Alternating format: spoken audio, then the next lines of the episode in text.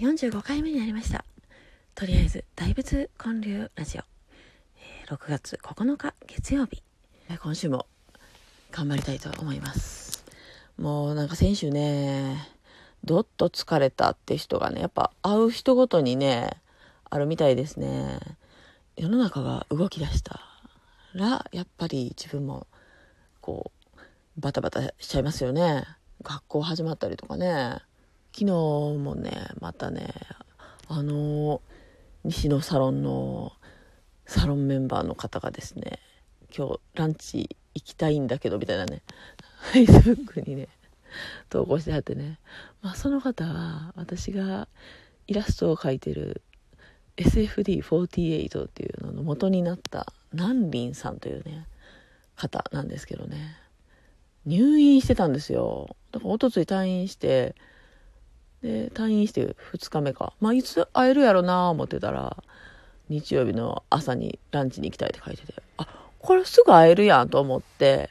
ほんでせっかくなら西野昭弘エンタメ研究所のサロンのメンバーの方がやってる店行こうやってことでバーって探したら4月にね Facebook で申請が来た方が南千葉のね京茶花っていうお店の方やって、で、普通ね、なんか申請とか来たらね、えー、分かれへん、誰やろうとかね、思いますやん。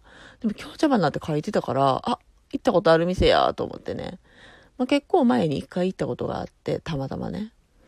だから、あの、メッセンジャーで会話が弾んだという、行ったことありますみたいな。なんかやっぱそういうの言ってくれるとね、嬉しいみたいで。で、4月のね、それ20日やったんですけど、で、昨日思い出したから、もう店開いてますかねって連絡したら、開いてるし、たまたま、あの、自分は今日は店にはいない日やけど、たまたま近くにいるから自分も行けますっていうことでね。で、結局そこに行くことになって、で、南林さん中心に、知ってる人ばっかりがね、集まったんですよ。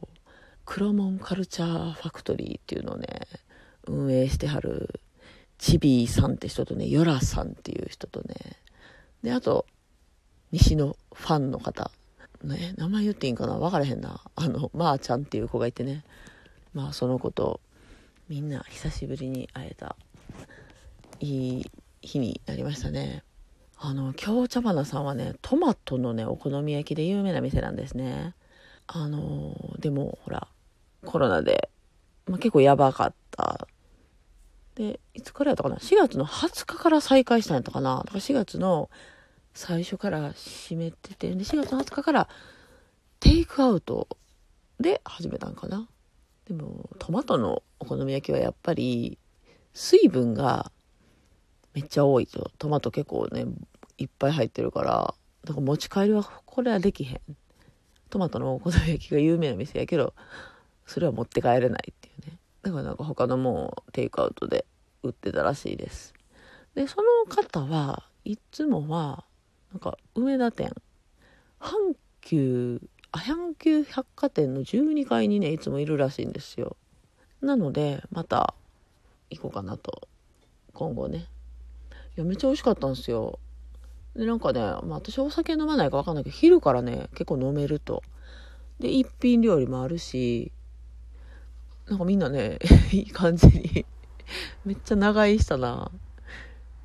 12時半、12時半スタートぐらいで、2時、え、2時過ぎぐらいまでおったんちゃう？ランチではね、なかなか ない時間ですよね。まあ日曜日ってね、そんな感じかな。いや、昼飲みいいっすよね。まあみんな楽しいやつ。全員飲んどった私以外。で、その後は、3人残って南林さんとまーちゃんと私と3人。あまあうちの子もおったから4人やな。4人でサンマルク行って もういきなり面白いな。みんなパフェ食べとったな。あんなにさっき食べたのにって感じやってびっくりした。サンマルクもねなんか居心地がいいんですよね。前もねそういきなりランチ会があった時その後もねサンマルクでしばらく喋ってたんですけどで西のサロンのね話をねこういつ入ったかっていうのをねよく何人の時に入ったっていう話をね、よくするんですね。まあ、2018年10月に入ったから、その時1万6000人やったんですね。で、ナンリンさんはね、2018年の3月って言ってたかな。その時ね、2000人ぐらいやったんですって。同じ2018年で2000人から1万6000人に増えてるってすごいっすよね。まあそれもすごいんですけど、もう最近の増えっぷりですかね。1ヶ月前、まだ1ヶ月も経ってない時に、5万8000人やったら覚えてるんですよ。今6万2000人でしょ。んなんかやばくないですか？増え方の率がむちゃくちゃ上がってる。うん。もう10万人見えてきましたよね。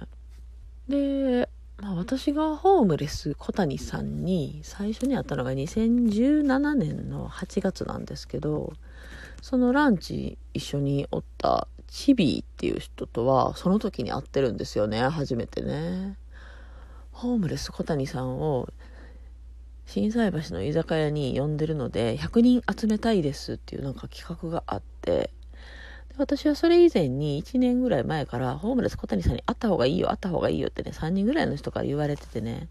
だから、あ、これやっていけるなと思って、やっと会えたのが2017年の8月です。ホームレス小谷に会った方がいいよって言ってた3人は、もう今全然、こう、サロンにも関わってないっていうね、なんか不思議なんですよね。こう、通り過ぎていく人たちっていうのがいてね。まあ、その都度、まあ、インパクトがあるからかな、そういうホームレス小谷さんみたいな人がね、西野さんとかね。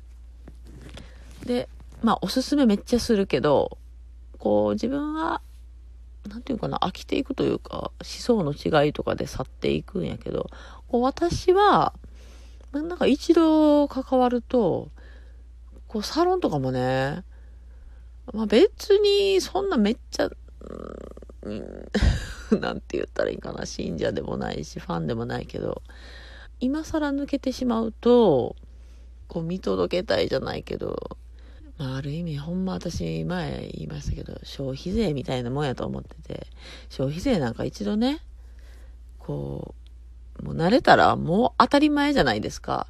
えー、もう消費税払いたくないとか言ってもしょうがないです。もう西野さんとかってね、そういう感じに私はなっててね、もう西野しょうがないやんって思っててね。なので多分これからサロンを辞めることはないかな。まあ今ほんまね、10万人になるのを、早みたいなって思ってるんですね。で、やっぱ Voicy とかでね、入る人っていうのがいてはるのかな。その、京茶花の方も、 Voicy をこう聞いてて、その自粛期間やから特にね。ほんで、あ、そういえば入ったことないから一回入ろうかなと思って4月に入ったらしいんですよ。すごいっすよね。それで、まあ、なぜか私に Facebook のね、なんか申請をくれはって、うん、すごいご縁やなと思いました。そう、オンラインサロンってね、まあ私は急に、まあ、西野サロン以外に3つ入ったんですよ。でも、それぞれ、こう、私の感覚では、まあ何かメリットがあるから入るというよりも、まあ、そこにちょっと席を置くみたいな、まあ、まさに住民税払うみたいなね、そういう感じで捉えてて、あとは飲食店の席料みたいな感じかな。突き出しとかね。なので、居場所ほどはいてないんですよ。まあ、席料だけ払って、まあ、食べる飲むは自由みたいな感じかな。まあ、それちょっとしっくりくるかな。めっちゃ食べる人はもうめっちゃこう活用しようとするんでしょうね。で、まあ、席料だけ払って別に席料払ってるからそんなにまあなんかね、そんな感覚になってます。最近はね。まあでも西野さんの毎日の投稿はすごいですね。長文。まあでもやっぱ新しい取り組みとかはね、やっぱちょっとワクワクしてますね。これどうなんねやろうっていうね。そういうのが知れるから、まあ、やっぱオンラインサロンは月1000円にしてはね、まあ、席料としてはね、むちゃくちゃ安いと思います。まあ、一度入ってみてね、嫌やったらね、やめたらいいと思うんで、まあ、よかったら入ってみてください。まあ、そんなわけで今日は終わります。来てくださってありがとうございました。では、